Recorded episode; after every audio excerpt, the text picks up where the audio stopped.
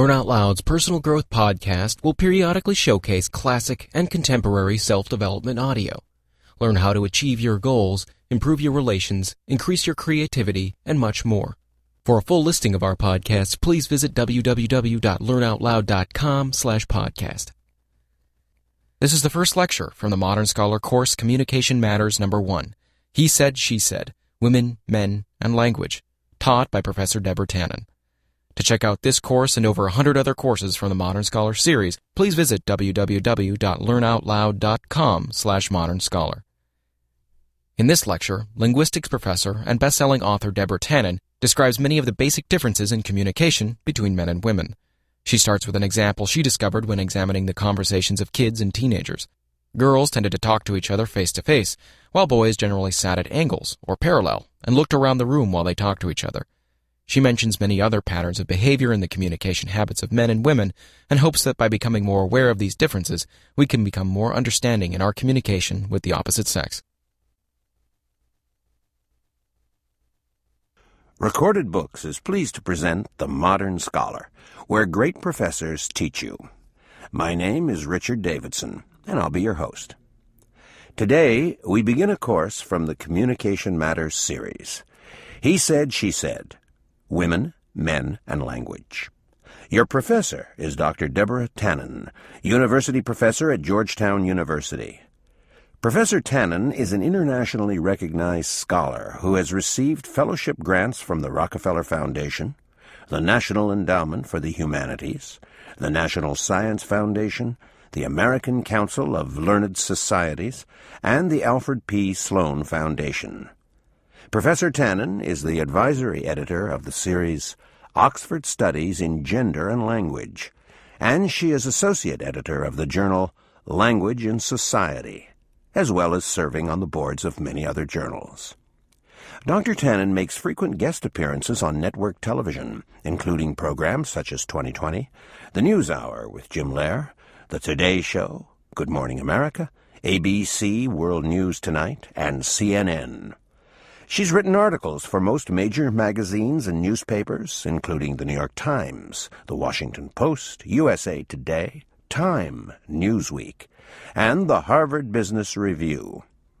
Her book, You Just Don't Understand Women and Men in Conversation, was on the New York Times bestseller list for nearly four years, including eight months as the number one nonfiction title. It's been translated into 29 languages and serves as the recommended text for this course.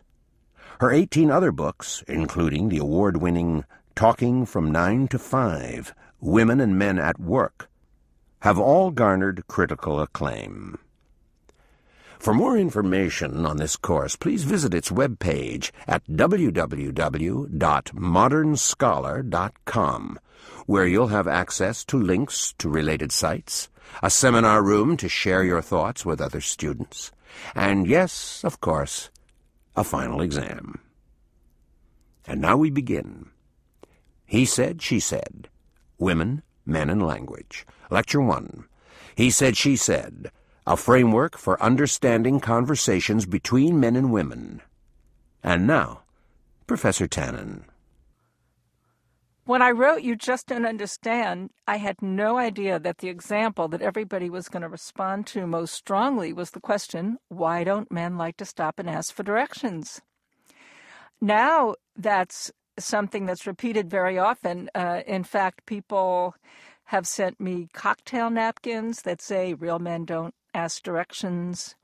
There are jokes going around. For example, why did Moses wander in the desert for so many years? He didn't want to stop and ask for directions. And the one that perhaps is the funniest to me why does it take so many sperm to find just one egg? Well, you know the answer. Now, this is something that's repeated very often, but uh, when I put that example and you just don't understand, I had no idea that it was such a widespread phenomenon, that there's a direction asking crisis in the country. Part of the reason I didn't realize how widespread it was is that my own husband does like to stop and ask for directions, and often I'm the one who says, No, no, dear, I can find it on the map. I like to read maps better than he does, and that's not typical of women and men, but there are ways in which all of us are, are not typical. I like to start with this example because in these lectures, I'm going to be talking about ways of speaking that are common among women, ways of speaking that are common among men.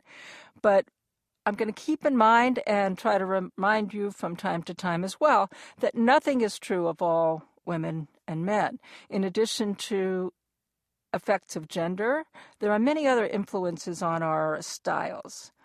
And I'll be talking about some of those other influences too. But these lectures are going to focus on ways of speaking that are typical of women and typical of men in the American context.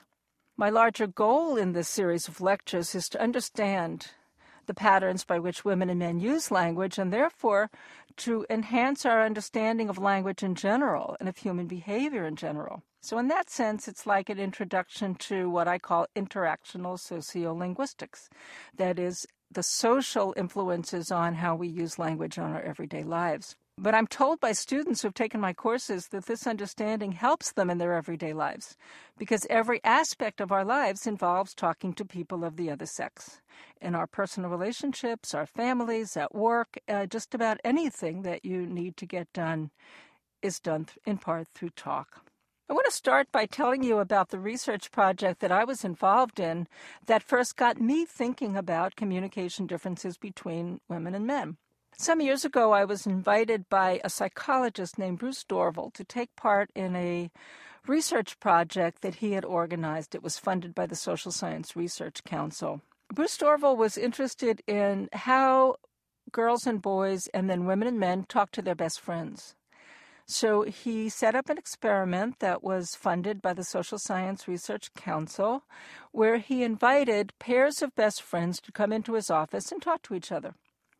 He then got funding to invite a number of scholars in a whole range of disciplines, and I was the linguist invited to take part in the project, to look at his videotapes and do various analyses of them. At that time, the phenomenon I was interested in was repetition. So I planned to look at these videotapes of boys and girls at different ages talking to each other, to look at the patterns of how they picked up each other's words and wove those words into their own discourse. And I did, incidentally, write a book in which I uh, reported on that research. It's called Talking Voices. So that's what I thought that I'd be looking at in these videotapes of boys and girls at different ages talking to their best friends. But when I watched the tapes that Dr. Dorval sent me, what I could not get over was the pattern of nonverbal communication, the physical orientation that the children and then the college students assumed in talking to each other at every age five year olds, 10 year olds, 15 year olds, college students. The girls sat face to face, leaned in, and kept their gaze and their physical orientation directly focused on each other. At every age, the boys and then the young men sat at angles or parallel, and they looked around the room. The pattern was so constant across these various ages that I was really quite blown away by it. And I mentioned it to colleagues at the time, and one colleague to whom I mentioned it was a psychologist and a family therapist. And she said, Yeah, I notice the same thing when couples come to me in family therapy. The men don't look at their wives, the men don't look at me. The men are always disengaged. And this set my danger signals off because if this is how young boys, older boys, young men sat when they talked to each other, how accurate or fair was it to say that they were disengaged? In fact, one of the pairs of uh, 10th grade boys whose tapes I had looked at had the most self revealing, intimate discussion of any that I had looked at in those tapes. One was talking about how he really uh, felt bad that they weren't as close friends anymore as they were. The other was talking about how bad he felt because his girlfriend had told him he had a drinking problem and he was trying to figure out whether he really did or not. And yet, throughout this entire self disclosing, intimate conversation. They never looked at each other once, and they were sprawled out in the way you see teenage boys seated, as if they were riding in a car. Their eyes were fastened ahead or, or looking about, but never looking at each other. And in fact, I suspect that because the conversation was so personal and self revealing, they were even less likely to look directly at each other. So when my colleague, who was a family therapist, concluded that men were disengaged because they didn't look at their wives and they didn't look at her, she was applying assumptions about ways of speaking that would have been accurate for her, would probably have been accurate for most of her female patients, but were not accurate for, or may not be accurate for all the men that were coming to see her in therapy. This is the theme that's going to be running through all the discussions that we're going to be having in this series of lectures. We assume that others mean what we would mean if we said the same thing in the same way. And when we talk to others whose conversational styles are the same as ours, those conclusions are quite likely to be pretty accurate. When we talk to those whose conversational styles differ, then those conclusions may well not be accurate, and we may be drawing unfair or inaccurate conclusions about what the person meant the effect that they intended to have on us, and what they're feeling and thinking when they talked in that way. The conversational style difference I'm going to be focusing on are those styles that are influenced by gender.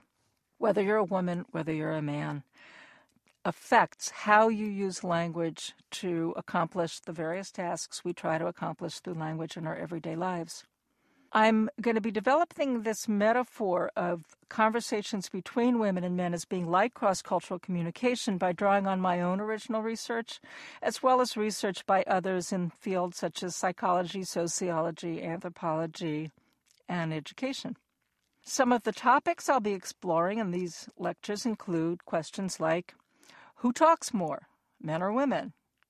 Who interrupts more, women or men? What do women and men tend to talk about? Who is more indirect in saying what we mean? Why would anyone be indirect in saying what we mean? Where do these differences come from? How early do they start? In answering all these and many other questions, I will be describing and uh, giving examples of patterns in the way women and men tend to use language in our everyday lives, at work, in personal relationships and just in conversations that we have throughout the day. I'll be tracing the patterns to the way boys and girls learn to use language growing up, and I'll be exploring in some detail the processes by which humans use language to express meaning, to accomplish tasks, to negotiate relationships. If we think of culture as ways of talking and ways of behaving that we learn as children growing up in a given environment, we can trace these cultural differences back to the way boys and girls learn to use language growing up when they play with their same sex friends. It was that experience working with the videotapes that Bruce Dorval had made of boys and girls talking to their best friends at different ages that first focused my research on the issue of gender, but my research had been focusing on what I call conversational style for many, many years. Because my training is in the field of linguistics, my own research has always focused on the role of language in social relationships. Sometimes I'm called a sociolinguist for that reason. My research methods have always involved recording conversations, transcribing the conversations that are recorded, and studying the transcript. Some of these are naturally occurring conversations that I happen to be part of, and that's an accepted research method in that field. Sometimes they are conversations recorded by students in my courses or colleagues in their research. Sometimes they're conversations that take place on television. Sometimes the conversations come from reality TV series in which documentary filmmakers recorded people in their casual conversations all my examples come from actual interactions that people took part in. This method is somewhat different from the method you might find among experimental psychologists, where the goal is to get a very large number of people to take part in an experiment, to uh, choose those people by random sampling methods, and uh, then tally their responses according to statistical methods. There are advantages to that approach in that you have many people in there in your sample, but there are also disadvantages in that the behavior that you're studying is not the behavior that would necessarily occur when people are simply going about their lives. So the method that I prefer has the advantage of studying real conversations taking place naturally among real people, but it's a case study approach. It's an interpretive approach. We sometimes call it hermeneutic um, rather than experimental.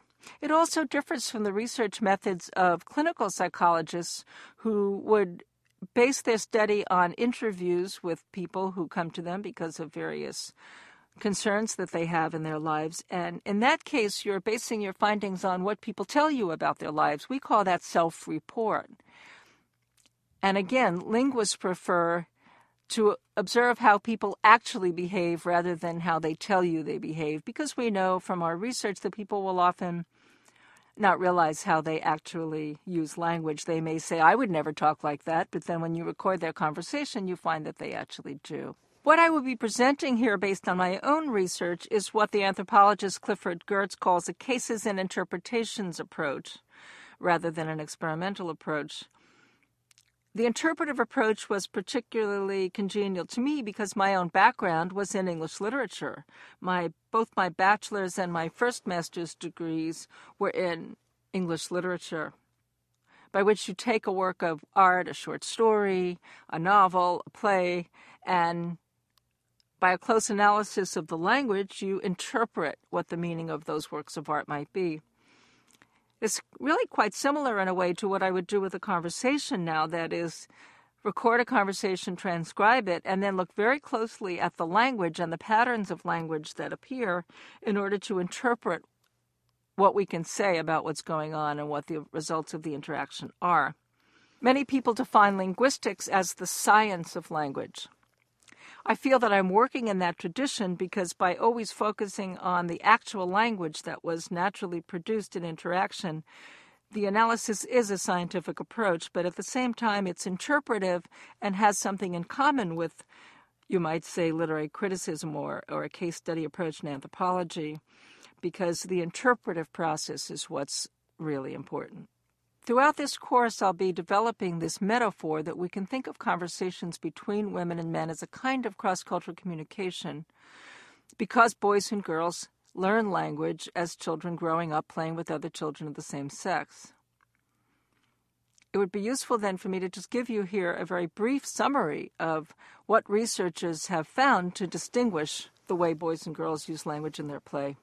And I'm referring here to the work of anthropologists and sociologists such as Marjorie Harness Goodwin, who have written about boys and girls at play. What they find is that typically a girl has a best friend and they spend a lot of time talking and telling secrets.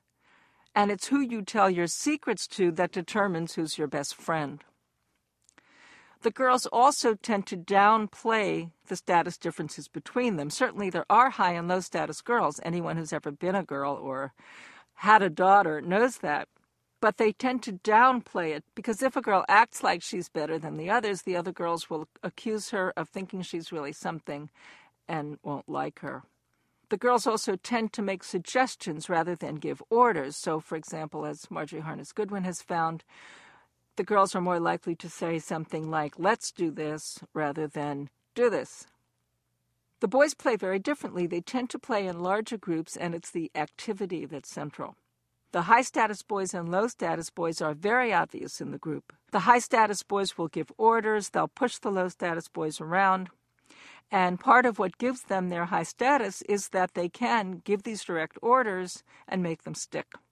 So, whereas the girl who gives orders is bossy, the boy who gives orders and makes them stick is the leader. Boys will also use language to maintain their status in the group by, for example, telling stories, telling jokes, different ways that they talk, which can put them in center stage and keep them in center stage. So the other boys will try to challenge the boy who has center stage, and so they have to learn not only to hold forth in that way, but also to deflect challenges. These are the patterns that we'll see playing out as we discuss the differences that we find in the way adult women and men use language in their lives. As a result, boys and girls, and then we carry this into our adult lives, tend to have different sensitivities girls will punish another girl by leaving her out because if you're telling secrets, you can't allow a stranger to be there or someone that you don't want in the group. So girls become very sensitive to any indication that anyone is leaving them out or pushing them away. Because the boy who has low status in the group really does have his life made miserable by being pushed around, boys and then men are more likely to be sensitive to something else, to any indication that they're being put down or pushed around. Because that does end up impinging on their independence. In the next lecture, I'll go into a little more detail about these different ways that boys and girls learn to use language growing up by playing with other children of the same sex. It's often said that girls are more sensitive than boys. I think boys and girls and women and men are all sensitive, but we tend to be sensitive to different implications. So, women and girls seem to be very sensitive to any indication that they're being left out or pushed away, whereas boys and men are more sensitive to being put down or pushed around. This is the uh, framework that I'm going to be developing in talking about a whole range of uh, contexts in which we use language in our lives. But let me give you a few examples of the very Let's take this conversation that really took place between a woman and a man. He called her up. He was away on a business trip, and he called her up and he said, um, I got an email from my old high school buddy, and uh, he's going to be in town Friday night, uh, the day I get back, and so I'm going to have dinner with him that night. His wife was really hurt by this because she had been looking forward to his return from the business trip and had assumed that they would have dinner together that night. She didn't really object so much that he would prefer to have dinner with his high school friend because the friend would be in town just that night. But she would have preferred if he had presented it as a, a question, a topic for discussion, rather than a fait accompli. In other words, perhaps he could have said, Oh, I got this email from my friend, and would it be okay with you if I had dinner with him? And then we can celebrate our reunion on Saturday night. When she told him that, he said, I can't tell my friend. I need to ask my wife for permission. So for her, we're a team, we're connected to each other. And if you just make a decision you're going to have dinner with someone else, it's like you're rejecting me, leaving me out, pushing me away. From his point of view, if he has to check with his wife, it calls into play a very different sensitivity that he's not free to do what he needs to do, that he needs to, quote, ask permission, uh, as if his wife was in some kind of a hierarchical relation to him, more like a mother than a partner in life. So, this difference in our assumptions about what makes a relationship close, whether it's a focus on the intimacy, because you're telling each other everything, or the focus on doing things together. That's one difference. And on the other hand, whether you're sensitive to any indication you're being left out or pushed away, or you're sensitive to any indication that your independence is being infringed on because you're being pushed around or put down. These are themes that can explain a lot of frustrations that arise in our daily lives. So here's one example, and this is a really common one. The woman complains, We don't communicate. And the man says, We do. I don't know what you're, I tell you everything. I don't know what you're frustrated about. For her, communication means you tell me everything that's going on in your everyday life because talk is the glue that holds a relationship together. For him, communication means if we have a problem, we're going to talk about it. We don't have a problem, so there's no need to talk.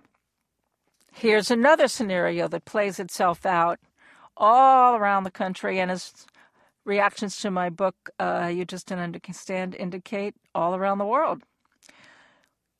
A woman tells a man about a problem, something that happened at work, something that happened in a relationship with a friend, and he starts telling her how to solve the problem. She's annoyed. She protests, I don't need you to tell me how to solve the problem. I just want you to listen. And he's annoyed. Why do you want to talk about the problem if you don't want to do anything about it? Neither can really figure out why the other one is behaving in that strange way. If you understand that for women, talk is the glue that holds a relationship together, then he can understand why she wants to talk about the problem. It's a feeling that you're not alone as you go through your day. It's a feeling that somebody cares what happened during your day.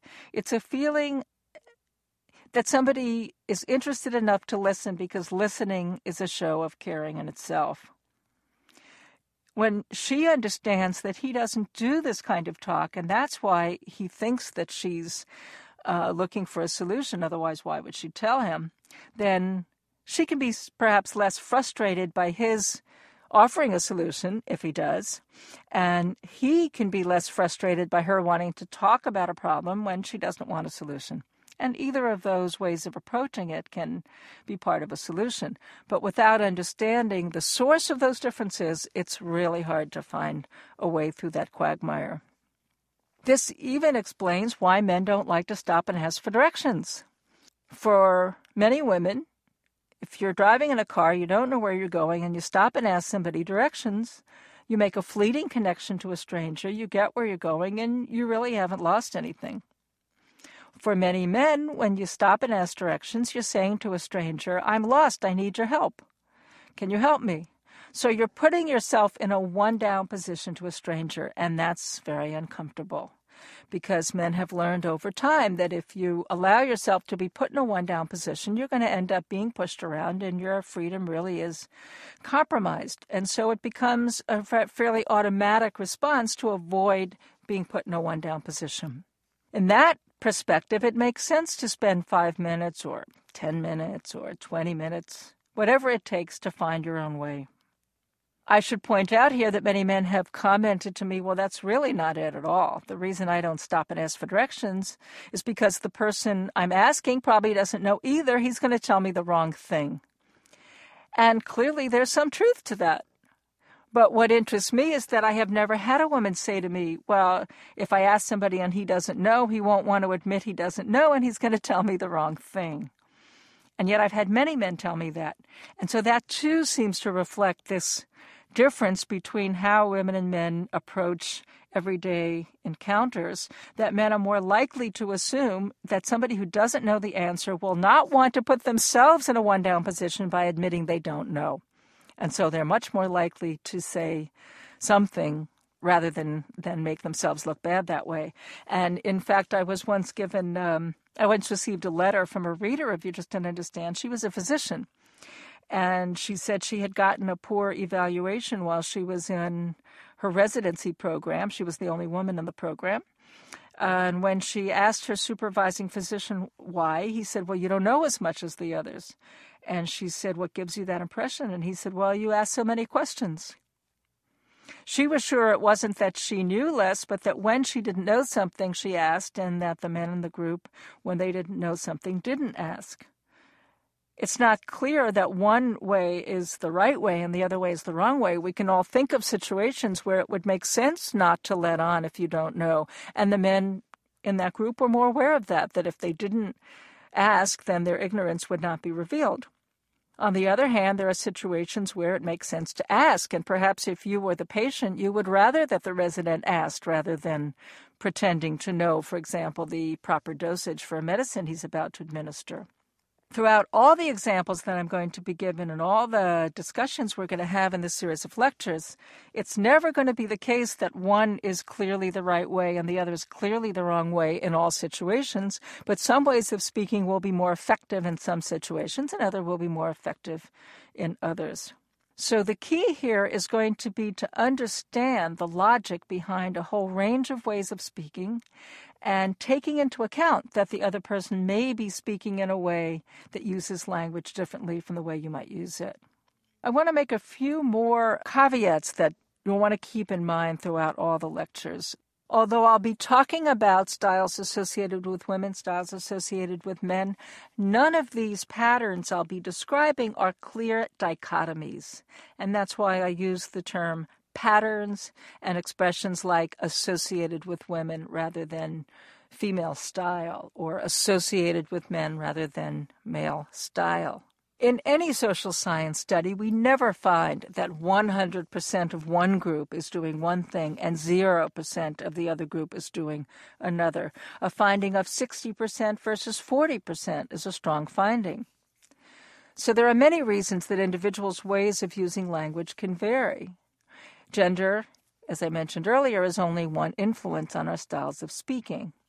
The other influences uh, fall into a number of categories, but those that I think of as the big five are ethnicity, regional background, social class, and age, in addition to gender.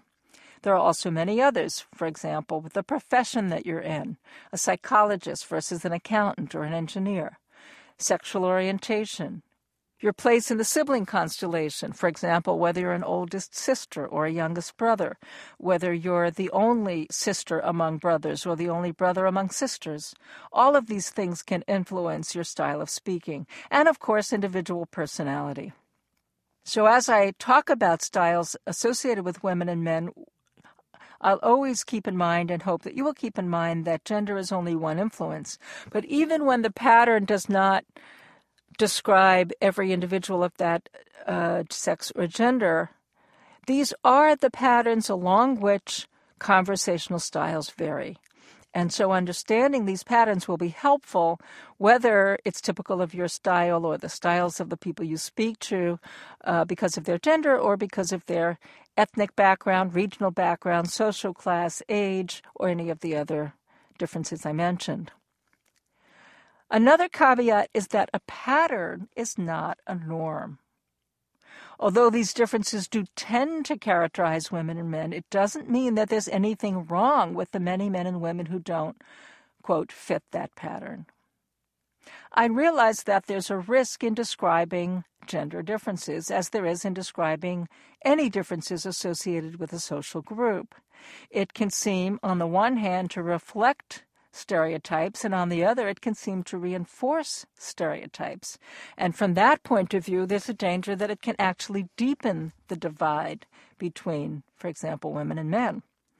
However, as linguist Robin Lakoff points out, and I'll be referring to her work later on because she was one of the first to describe gender differences in language, if there is a problem that really is there and you keep sweeping it under the rug, you are going to be tripping on that bump in the rug.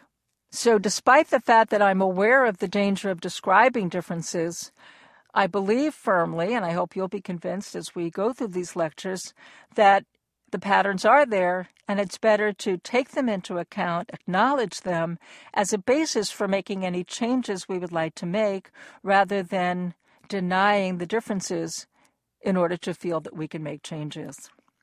Another element comes into play here that's worth mentioning right at the beginning. I sometimes think of it as the paradox of cross cultural communication. And here's an example that represents it. An American Indian woman lawyer, her name was Abby Abinanti, explained in an interview that when she went to law school, there were those who thought that Indians and women should not be lawyers, and they created problems for her. Well, that's easy to understand. But there were also those who believed that it didn't make any difference. She could just be one of the boys, as she put it, one of the white boys. And she said that they created problems for her too. Well, that's more difficult for, for us to understand. Isn't it good to simply accept her as one of the boys? Well, no, because she was different. She could never be just like the men or just like the white men. That's why it's important to address differences if they really are there. In all the lectures that follow, the ultimate goal is understanding how women's and men's uses of language will help us understand how language works in general to convey meaning, to get the jobs done that we need to do, and to negotiate relationships. Although my immediate goal is understanding human behavior, making sense of our lives, Many, many readers, as well as students in my classes, have told me that this understanding gives them more control over their lives. It gives them tools to use in improving personal relationships as well as their situations at work. I'm going to end this lecture with a very brief example of how understanding gender patterns in itself can help. And I'll give you two examples of how that has actually worked.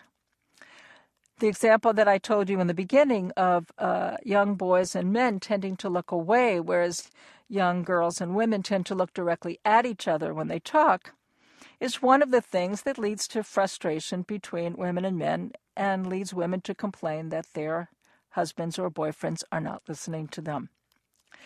One young woman in my class told me of a problem that had been ongoing. Whenever she would say to her boyfriend, I want to talk to you about something, he would lie down on the floor, close his eyes, and put his arm over his eyes.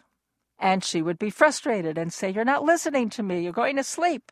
And he would say, No, no, no, I'm listening. Go ahead, go ahead and they never could resolve this. It was only after looking at the videotape of the boys and girls talking and uh, taking part in our class that she realized that what he said made sense. He always said, Well, when I normally I look around the room, I could get distracted. So if I really want to pay attention, I close my eyes so I can concentrate on what you're saying. She decided that in the future, when he did this, she would tried to be understanding of his point of view, and she would not insist that he do it her way and look at him. And the next time this happened, indeed, he started heading for the floor, but then he sat up, looked at her, and said, Okay, go ahead. And she was delighted, but also surprised. And she said, How come you're doing that? And he said, Now that I know why it means something to you, I'm going to try to do it. I can't guarantee that's always going to happen, but it's actually much more likely to happen that he will accommodate to what she's asking if she is not putting it in the way that her way is right and his way is wrong. Nobody wants to change when they feel that they're being told what they do is wrong.